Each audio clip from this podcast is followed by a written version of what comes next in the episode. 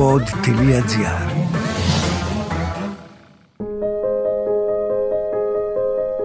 «50 χρόνια Eagles Palace, 50 χρόνια οικογενειακής ελληνικής φιλοξενίας». Μία σειρά podcast για την ιστορία και τη διαδρομή ενός θρηλυκού ξενοδοχείου. Παρουσιάζει η Έφια Λεβίζου. Χαίρετε! Συμπληρώνονται φέτος 50 χρόνια από την ημέρα που το εμβληματικό ξενοδοχείο Eagles Palace στο τρίτο πόδι της Χαλκιδικής υποδέχθηκε τους πρώτους καλεσμένους του, ανοίγοντας ουσιαστικά το κεφάλαιο τουρισμού στην περιοχή και κάνοντας γνωστή τη Χαλκιδική και στο εξωτερικό.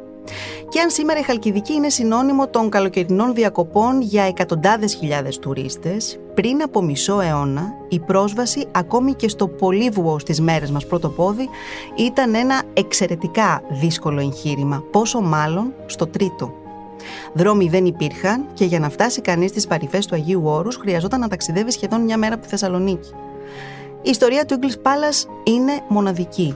Αποτελεί ένα από τα σημαντικότερα κεφάλαια της ιστορίας της οικογένειας Τορνιβούκα, της παλαιότερης ίσως οικογένειας στη χώρα μας, που δραστηριοποιείται στις ξενοδοχειακές επιχειρήσεις και η οποία μετρά έναν σχεδόν αιώνα συνεχούς παρουσίας στον κλάδο για τέσσερις γενιές στον κλάδο της φιλοξενίας από το πρώτο πολυτελές μυθικό ξενοδοχείο Μεντιτερανές στην παραλία της Θεσσαλονίκης το οποίο ξεκίνησε να λειτουργεί το 1925 αν δεν κάνω λάθος μέχρι το City Hotel, το Eagles Palace, το Excelsior και το On Residence. Στα podcast που ακολουθούν και με την ευκαιρία της επαιτίου μισού αιώνα λειτουργίας του θα μάθουμε τα πάντα για το English Palace και πιστέψτε με έχει πάρα πολύ μεγάλο ενδιαφέρον η ιστορία του.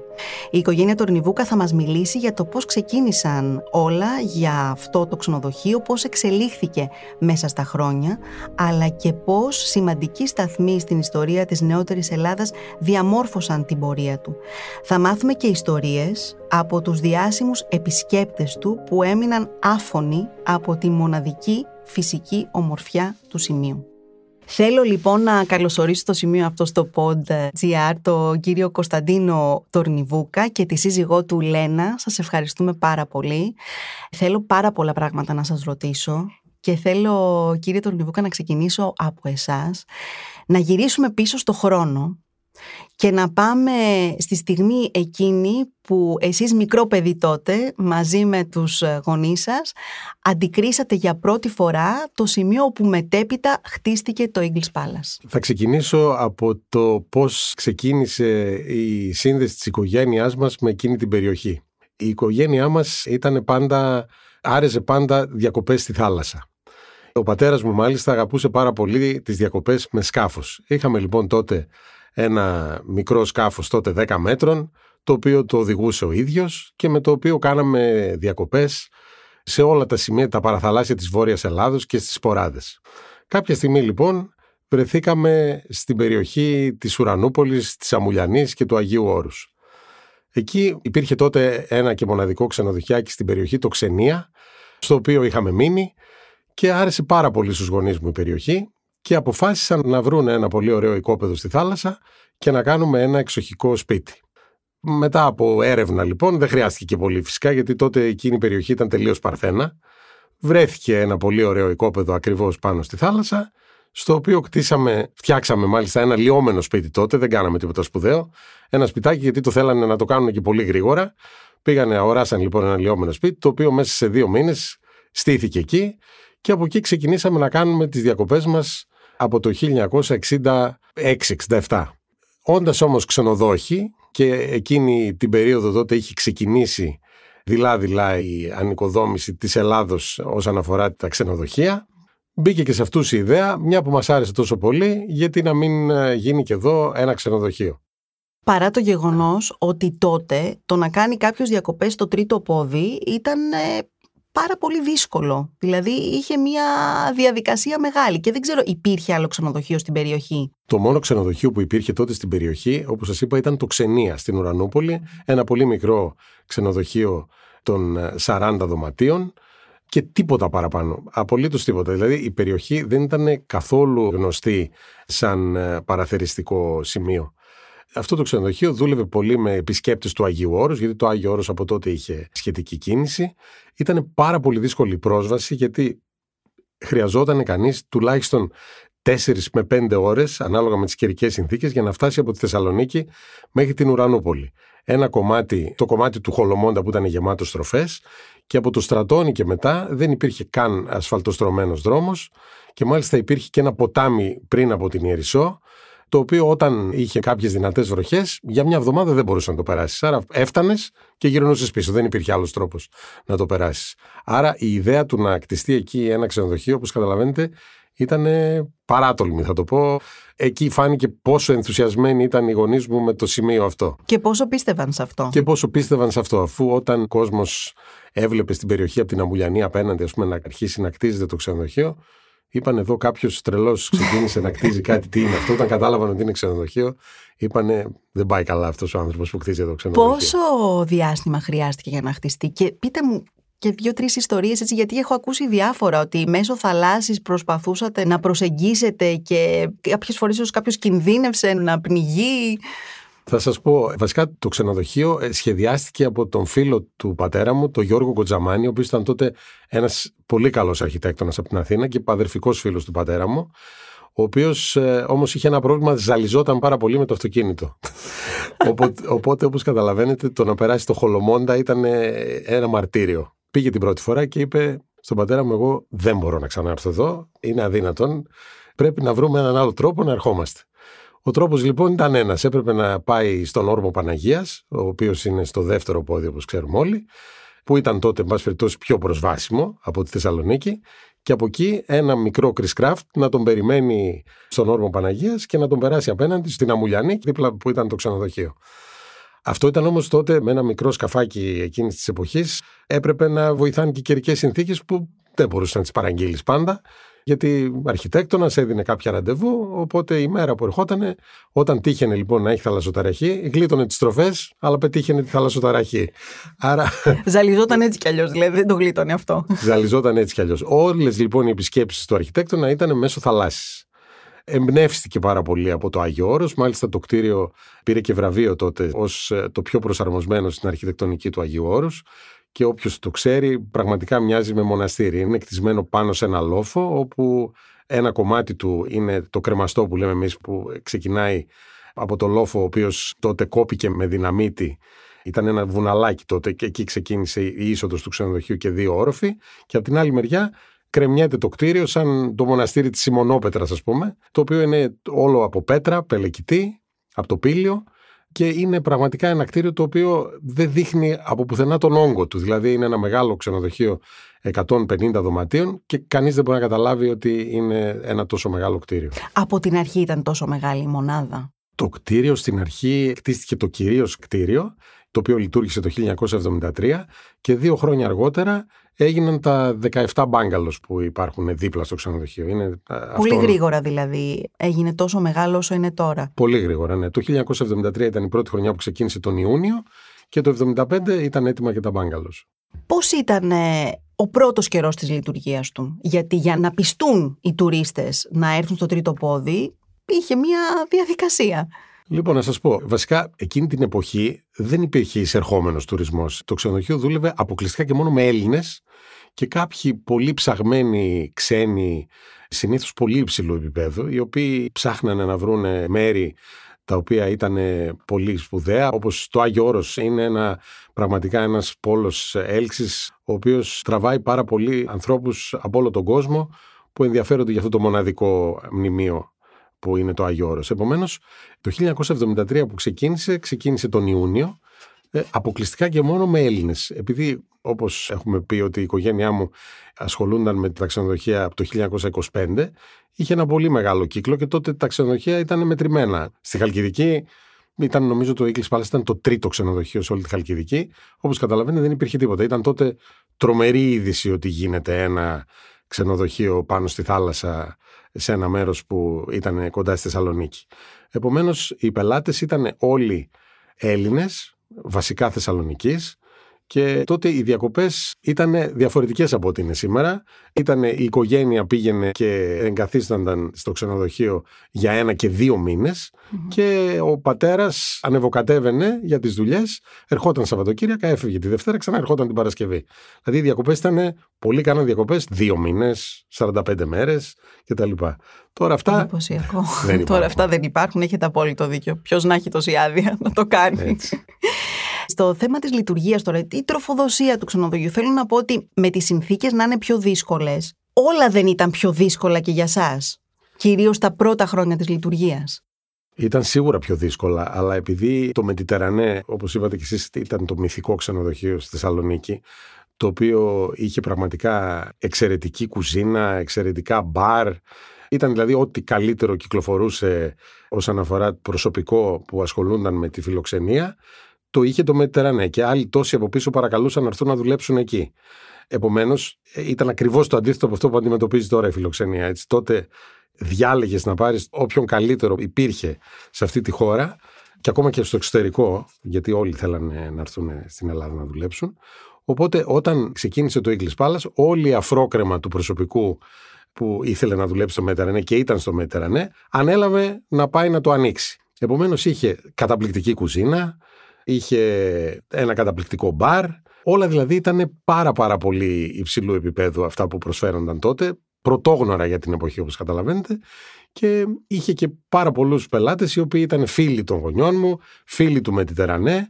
Επομένως ήταν μια ατμόσφαιρα που δεν θύμιζε ξενοδοχείο. Ήταν έτσι, γνωρίζονταν ο ένας με τον άλλον. Ήταν πραγματικά σαν να βρίσκεσαι σε ένα μεγάλο έτσι, Πότε άρχισε να έρχονται περισσότερο επισκέπτες από το εξωτερικό; Ο τουρισμός ξεκίνησε στη Χαλκιδική δειλά-δειλά από το 1977-78 όταν άρχισαν τότε να γίνονται και τα μεγάλα ξενοδοχεία όπου άρχισε ο οργανωμένος τουρισμός πλέον. Άρχισαν τα αεροπλάνα να έρχονται από τις διάφορες χώρες της Ευρώπης.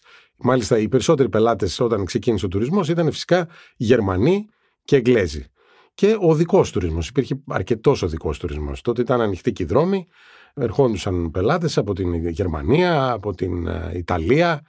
Οι ξένοι δηλαδή ξεκίνησαν από το 1976 σιγά σιγά και άρχισαν να αυξάνουν από τότε και μετά. Θέλω λίγο να μου πείτε τι έγινε το 1974 με την επιστράτευση που βρέθηκε το ξενοδοχείο να λειτουργεί μόνο με γυναίκες. Το 1974 ήταν πραγματικά ένα πρωτόγνωρο γεγονός για την Ελλάδα. Φυσικά είχε γίνει τότε η Γενική Επιστράτευση. Εγώ ήμουν τότε 13 χρονών. Όποιος Έλληνας πελάτης άντρας ηλικίας μέχρι 40-45 χρονών και προσωπικό επιστρατεύτηκε. Επομένως, έμεινε το ξενοδοχείο με τις πελάτησες και τα παιδάκια τους και τις καμαριέρες όποια γυναίκα δούλευε τότε στο σέρβις, στην κουζίνα κτλ. Όπως καταλαβαίνετε, η λειτουργία του ξενοδοχείου αποσυνδέθηκε μέσα σε 24 ώρες. Θυμάμαι όμως ότι πραγματικά δεν έφυγε κανένας τότε. Δηλαδή όσοι ήταν εκεί και βρέθηκαν εκεί να κάνουν διακοπές που ήταν όπως σας είχα πει Έλληνες 95% είπανε μια χαρά που είμαστε εδώ τώρα. Πού Στον παράδεισο. Ήταν τότε, ανέλαβε και η μητέρα μου να συντονίσει τότε γυναίκα κι αυτή, όλες τις γυναίκες εκεί το προσωπικό Οπότε όλοι φυσικά και οι πελάτες κάνανε εννοείται κάποιες παραδοχές ότι αυτή τη στιγμή το ξενοδοχείο έφυγε το 75% του προσωπικού αλλά συνέχισε κανονικά τη λειτουργία με άλλον τρόπο. Το φαγητό ήταν πιο σπιτικό, υπήρχε ένα φαγητό, ξέρω εγώ, να μαγειρεύεται κάθε μέρα, αλλά ήταν πραγματικά μια χρονιά η οποία θα μείνει στην ιστορία. Και μια δύσκολη περίοδος που πέρασε όσο το δυνατόν καλύτερα γινόταν. Ακριβώς. Τελικά εκεί. Και ερχόμαστε στο σεισμό του 1978 στη Θεσσαλονίκη. Τότε λοιπόν καταστρέφεται το Μεντιτερανέ.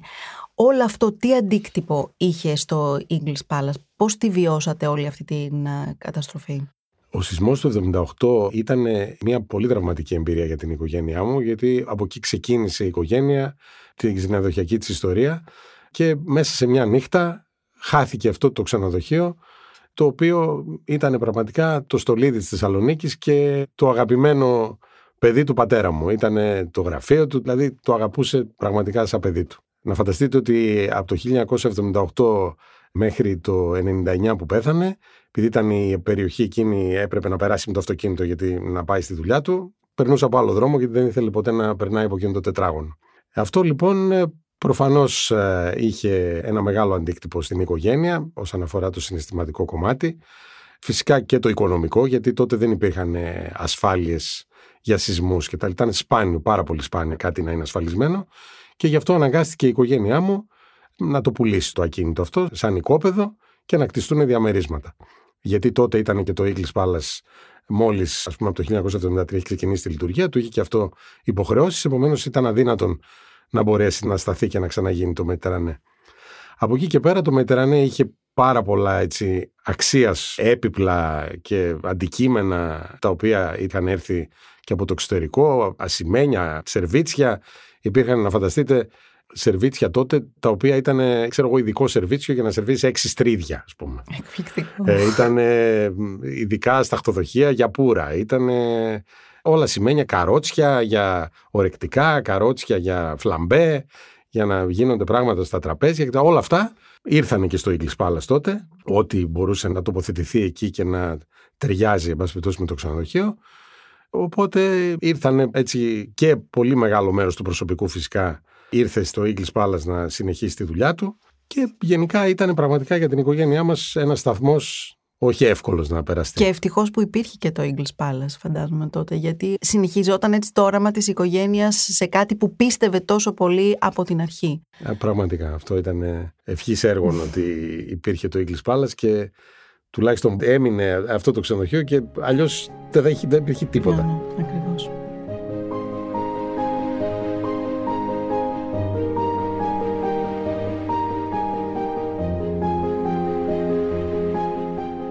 Λοιπόν, κυρία Τορνιβούκα, τώρα θέλω να έρθουμε και σε εσάς, γιατί εσείς μπήκατε στην οικογένεια αργότερα. Μαθαίνω όμως ότι υπήρξατε επισκέπτης του English Palace πριν μπείτε κι εσείς στη δουλειά. Πραγματικά. Ο πατέρας μου, μάλλον ο παππούς μου, ο Κώστας ο Κουλούρης, ήταν οδοντίατρος και δούλευε πάρα πολλά χρόνια, part-time βέβαια, ερχόμενος από τη Θεσσαλονίκη, στο Στρατόνι που ήταν τότε τα μεταλλεία, μποδοσάκι κτλ. κτλ. Λοιπόν, ο πατέρας μου σε αυτή την περιοχή μεγάλωσε, γιατί πήγαινε πάρα πολύ με τον πατέρα του και επίσης είχε και μια γυναίκα εκεί που τον μεγάλωσε τον μπαμπά μου, βοηθούσε τη γιαγιά μου και την οποία την είχε σαν τάμα, γερνούσε αυτή η γυναίκα, λεγόταν Παντελιά. Και έπρεπε εμείς δύο φορές το χρόνο να πάμε στην Παντελιά να μας δει. Τα παιδιά του Ηλία ας πούμε. Οπότε ο μπαμπάς μου είχε μια τρομερή σύνδεση με το τρίτο πόδι. Αυτό που λέμε τρίτο πόδι, το λίγο δηλαδή. Ο παππούς μου πήγαινε πάρα πολύ συχνά στο όρος, του άρεζε, είχε ένα ξάδερφο εκεί. Είχε αρκετά τρίτα, τέταρτα ξαδέρφια. Επειδή η Ουρανούπολη και η Αμουλιανή ήταν προσφυγότοποι, η Ουρανούπολη λεγόταν Προσφόρι γιατί τη δώσανε οι Αγιορείτες για να στεγαστούν οι πρόσφυγες. Από εκεί και η ιστορία με τη Λοκ και με τον πύργο της Ουρανούπολης που στέγασε πρόσφυγες κτλ. Λοιπόν, εγώ όσο θυμάμαι τον εαυτό μου, θυμάμαι να πηγαίνουμε στην Ουρανούπολη, στο Στρατόνι, στην Ουρανούπολη, στην Αμουλιανή. Που Άρα είχατε πολύ... αγαπήσει και εσείς την περιοχή αυτή. Ε, ήταν ο τόπος μας. Δηλαδή, ο μπαμπάς μου το είχε σαν χόμπι. Κάθε φορά που πηγαίναμε στο πρώτο πόδι, έλεγε Μα είναι εδώ μέρος. Για να πείσει τη μαμά μου ότι αυτό είναι το μέρος. Εν τω μεταξύ, να πω και την αλήθεια, ότι λίγο όλοι αντιδρούσαμε. Γιατί στο πρώτο πόδι ήταν όλοι φίλοι. Είχε παρές, είχε δίσκο, είχε ξέρω εγώ κλαμπ κτλ. Παρ' όλα αυτά, ο μπαμπάς μου έλεγε Ή εκεί θα πάω ή πουθενά. Είχε και ένα μικρό. Σαν να ήξερε κάτι ο ναι, Είχε ένα μικρό ζώντιακ με το οποίο τριγυρνούσαμε όλη μέρα στις παραλίες. Λοιπόν, να πάω όμως λίγο πιο πίσω. Το 73 το Πάσχα βρεθήκαμε για διακοπές. Κύριος είδε πώς. Πάσχα να κάνουμε στην Αμουλιανή. Χωρίς ρεύμα, χωρίς τηλέφωνο, με κάτι καραβάκια που έριχνες μια μαύρη κουβέρτα πάνω σε έναν άσπρο βράχο να έρθουν να σε πάρουν. Και τέλος πάντων βλέπουμε από μακριά αυτό που σήμερα βλέπουμε στο English Palace, ας πούμε, σαν ένα δύο όροφοι άσπροι. Και να λέει ο πατέρας μου, αυτό δεν υπήρχε εκεί. Τι είναι αυτό; Και τι είναι αυτό και τι είναι εκεί; Και κάποια στιγμή βγαίνουμε μετά το Πάσχα από την Τρυπητή και λέει, εγώ θα πάω προς την Ουρανούπολη να δω τι είναι αυτό. Και πάμε και βλέπουμε το ξενοδοχείο μισοτελειωμένο. Και μάλιστα έτυχε να είναι και ο πεθερός μου εκεί. Και λέει ο μπαμπάς μου, Αυτό είναι το ξενοδοχείο που μας έλεγαν ο Μπούμπης και η Σμήνη ότι το κτίζουν στο τρίτο πόδι. Και αυτό είναι τελικά το ξενοδοχείο. Λοιπόν, οι πρώτες μας διακοπές ήταν σε αυτό το ξενοδοχείο το 1973. Απίστευτο. Μετά το 1974 ο πατέρας μου επιστρατεύτηκε. Γιατί ήταν και αυτός νέος. Θυμάμαι δηλαδή και όλη αυτή την αναστάτωση. Και είχαμε πάει πολύ λίγο. Μετά από το 75-76 που πια είχε μπει σε μια ροή το θέμα διακοπές, πηγαίναμε εκεί πέρα και καθόμασταν ένα μήνα. Εκεί γεννήθηκε και η αδερφή μου η μικρή, δηλαδή η αδερφή μου η μικρή γεννήθηκε Σεπτέμβριο και η πεθερά μου θυμάμαι έλεγε στη μαμά μου Άτε τώρα, σιγά σιγά, Σιγά, να σιγά. φεύγεις γιατί θέλουμε και τέσσερις ώρες να σε φτάσουμε στη Θεσσαλονίκη. Και έτσι ήταν η ζωή μας εκεί. Με Και πολλούς η φίλους. γνωριμία σας έγινε εκεί; Νομίζω ότι γνωριζόμασταν, δηλαδή ήξερε ποιος είναι ποιος, αλλά είχαμε, ας πούμε, είχαμε τρία-τέσσερα χρόνια διαφορά. Τέσσερα. Και μετά ερωτευτήκαμε το 80, ας πούμε. Αυτό. Υπέροχη ιστορία. Ναι, ναι. Θέλω λίγο να μου πείτε ιστορίες από διάσημους καλεσμένους αυτού του ξενοδοχείου. Έχω μάθει ότι εκεί πέρασε το τελευταίο της καλοκαίρι η Μαρία Κάλλας. Ναι, πολύ σωστά και μάλιστα εγώ με τη Μαρία Κάλλας ήμουν κάθε μέρα μαζί της γιατί τότε είχε έρθει μάλιστα το μπάγκαλο το οποίο έμεινε μαζί με τη φίλη της τη Βάσο τη Δεβετζή ονομάζεται και σήμερα λέγεται το Μαρία Κάλλας και είναι η προεδρική σουίτα ας πούμε του ξενοδοχείου είναι το τελευταίο μπάγκαλο το οποίο είναι ακριβώς πάνω στη θάλασσα και στο οποίο πέρασε όντως τις τελευταίες της διακοπές. Ήθελε λοιπόν, εμείς σεβαστήκαμε πάρα πολύ το ότι ήθελε να μείνει μακριά από τα φώτα της δημοσιότητας τότε δεν είπαμε σε κανέναν δημοσιογράφο τίποτα ποτέ. Επομένως, δυστυχώς έχουμε και μία-δύο φωτογραφίες οι οποίες τις βγάλαμε μόνοι μας με τη δική της συνένεση. Φυσικά ότι ήθελε η ίδια να βγει μια φωτογραφία και έχουμε μια φωτογραφία έτσι πάνω στην προβλήτα και μία άλλη που είναι στο εστιατόριο. Πώς φάνταζες στα μάτια σας; Εσείς ήσασταν παιδί τότε. Εγώ τότε ήμουν μικρός, δεν με ένοιαζε. Λέω τι Μαρία Κάλλα. Εγώ ήθελα να πάω μια βόλτα με το σκάφος βασικά. Αυτό ήταν, η... Αυτό ήταν που τότε επιδίωκα. Και τότε φυσικά δεν υπήρχαν αυτά. Το να οδηγείς στα χύπλο ήταν, δεν υπήρχαν διπλώματα και τέτοια. Δεν, τότε στην εκείνη περιοχή δεν, δεν ήταν, Εμπειρικά. ήταν ξεχασμένοι από τον κόσμο. Εγώ όντας εκεί από μικρός ήμουνα μέσα στα φουσκωτά. Τότε σε εκείνη την εποχή, παρότι ήμουνα 14 χρονών. Ήμουν πολύ έμπειρος τότε οδηγός σκάφους, οπότε μου εμπιστεύτηκαν να την πηγαίνω στην Αμουλιανή, σε μια πάρα πολύ ωραία παραλία τότε. Μοναχική, δεν πήγαινε τότε κανένας εκεί. Και πηγαίναμε κάθε μέρα το πρωί, την έπαιρνα από την προβλήτα μαζί με τη φίλη της και πηγαίναμε σε εκείνη την παραλία, της έβγαζα έξω. Κάνανε μπάνιο, εγώ έκανα ψαροντούφεκο, έκανα βόλτες εκεί με τη μάσκα και γύρω-γύρω να βλέπω τι γίνεται στην περιοχή και μόλις βαριότανε τις πήγαινα πίσω. Και πραγματικά ήταν και δεν έχω ούτε μία φωτογραφία μαζί τότε γιατί δεν υπήρχαν τότε τρόποι να βγεις πούμε, μια φωτο... Τώρα έχουμε τα κινητά, έχουμε τότε δεν υπήρχε τίποτα από αυτά.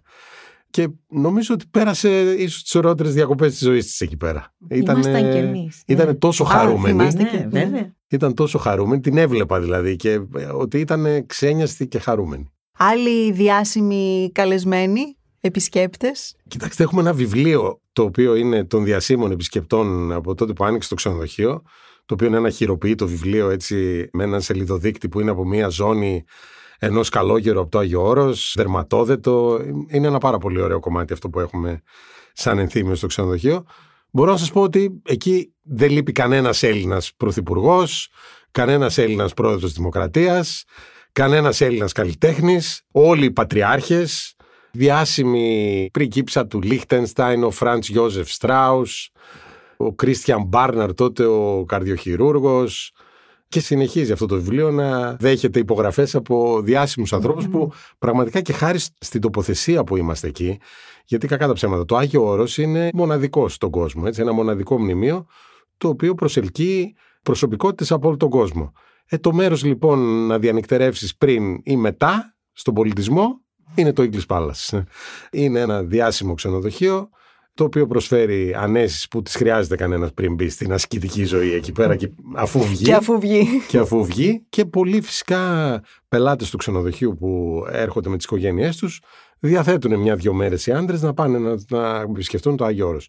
Οργανώνουμε κι εμείς έτσι μια ημερήσια επίσκεψη με μια-δύο διανυκτερεύσεις εκεί και πραγματικά είναι μοναδική εμπειρία αυτό για αυτούς που έχουν την τύχη να το ζήσουν. Λοιπόν, θα βάλουμε μία άνω τελεία στα πάρα πολύ ενδιαφέροντα που λέμε, γιατί θα ακολουθήσουν και άλλα podcast. Είναι πολύ μεγάλη η ιστορία του English Palace. Θα συνεχίσουμε με τις επόμενες δεκαετίες και θα φτάσουμε μέχρι το σήμερα και στην κουβέντα μας στη συνέχεια θα βάλουμε και τις κόρες σας, οι οποίες νομίζω δίνουν μία νέα πνοή. Αυτές το έζησαν Ακριβώς. από μωρά. Σας ευχαριστώ Είναι λοιπόν προς το original. παρόν και θα τα πούμε στο επόμενο επεισόδιο. Να είστε Και καλά, εμείς. ευχαριστώ Να είστε πολύ. καλά και εσείς. και εμείς Ευχαριστούμε. ευχαριστούμε πολύ. 50 χρόνια Eagles Palace. 50 χρόνια οικογενειακής ελληνικής φιλοξενίας. Μία σειρά podcast με την Έφια Λεβίζου για την ιστορία και τη διαδρομή ενός θρηλυκού ξενοδοχείου.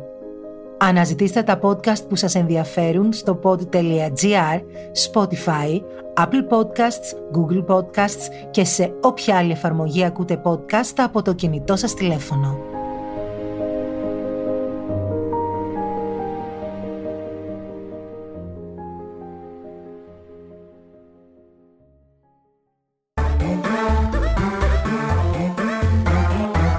pod.gr. Το καλό να ακούγεται.